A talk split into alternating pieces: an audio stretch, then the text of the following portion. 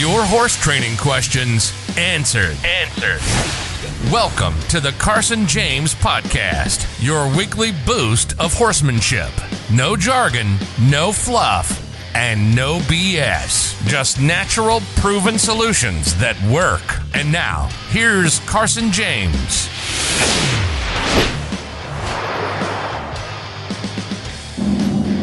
Hey, and welcome to the podcast. If you happen to hear a humming noise in the background, it's because I am currently on the road. So that's what that noise is. And I'm also not able to use the normal microphone, so apologies if the audio isn't quite as crisp as what you're used to. So the thing that we're going to talk about is is as far as I know it's a it's a term that I kind of just made up and it's basically a way to look at it could be like extreme desensitizing. I call it mashing.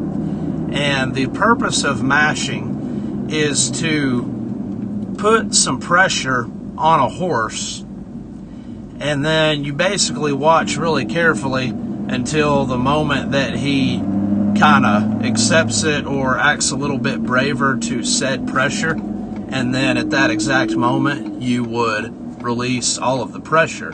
So, what you're trying to do is you are trying to kind of rework his wiring, so to speak, and get his mind to where when a little bit of excitement happens, and that could be, you know, a human jumping up and down, that could be running towards him uh, with some speed or something like that.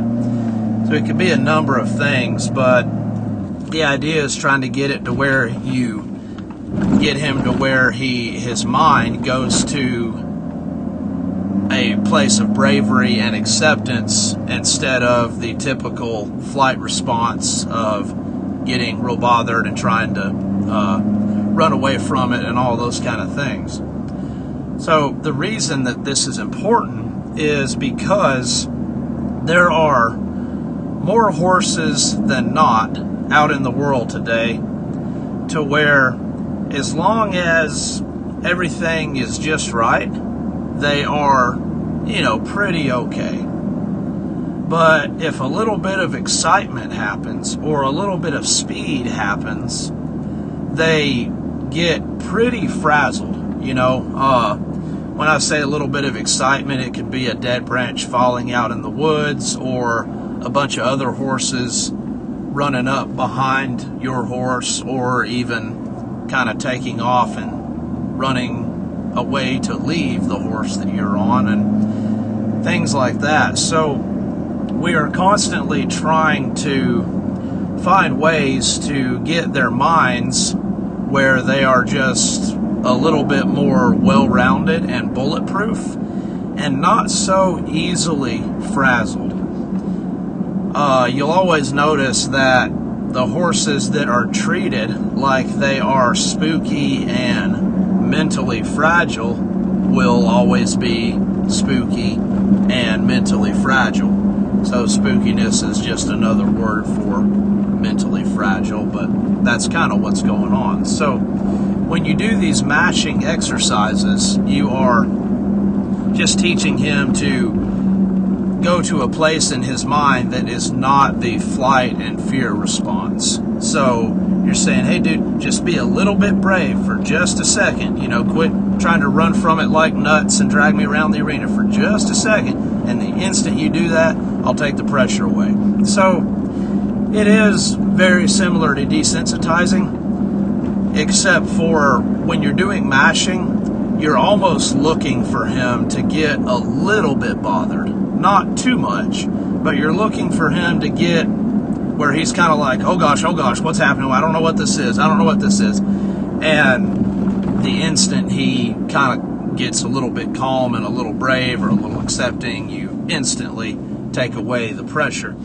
Uh, for those of you that don't know what the Buckaroo Crew is, it's a website with all of these different training videos, and then we've got a lot of footage from clinics that we do all over the country and things like that. But in this uh, in this Buckaroo Crew website, you can go into the video index, and in the top right search bar, you can put any word related to the problem that you're wanting to work on. So, for the example I'm going to tell you about, we would put in uh, desensitizing or the word confidence, and it would pull up every video we had on desensitizing and making a horse confident. So the uh, the one the one that it will pull up that I'm about to talk about is I think it's called how to desensitize a horse to any object.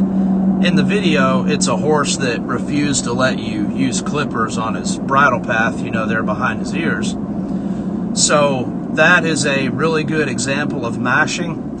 And there's also the colt starting series where it's this pretty flighty little horse that uh, you could get a halter on her, but she's pretty spooky and pretty jumpy. So I do I do a deal where we do like a three hour starting session and after the three hours or the second day or something like that, I'm climbing up on her, putting the first ride on her. But you'll see a lot of examples of mashing in that video as well.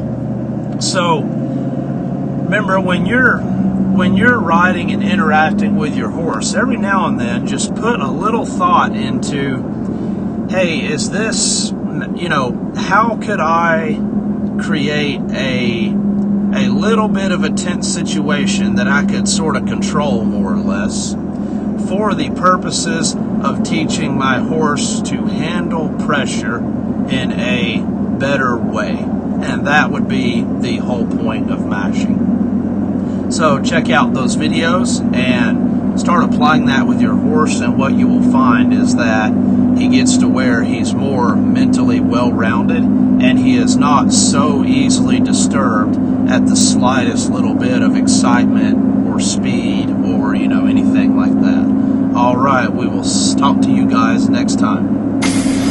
You've been listening to the Carson James Podcast. Real, simple horsemanship. Subscribe now to get new questions answered every week. If you enjoyed this week's podcast, drop us a review and share it with your horsey friends.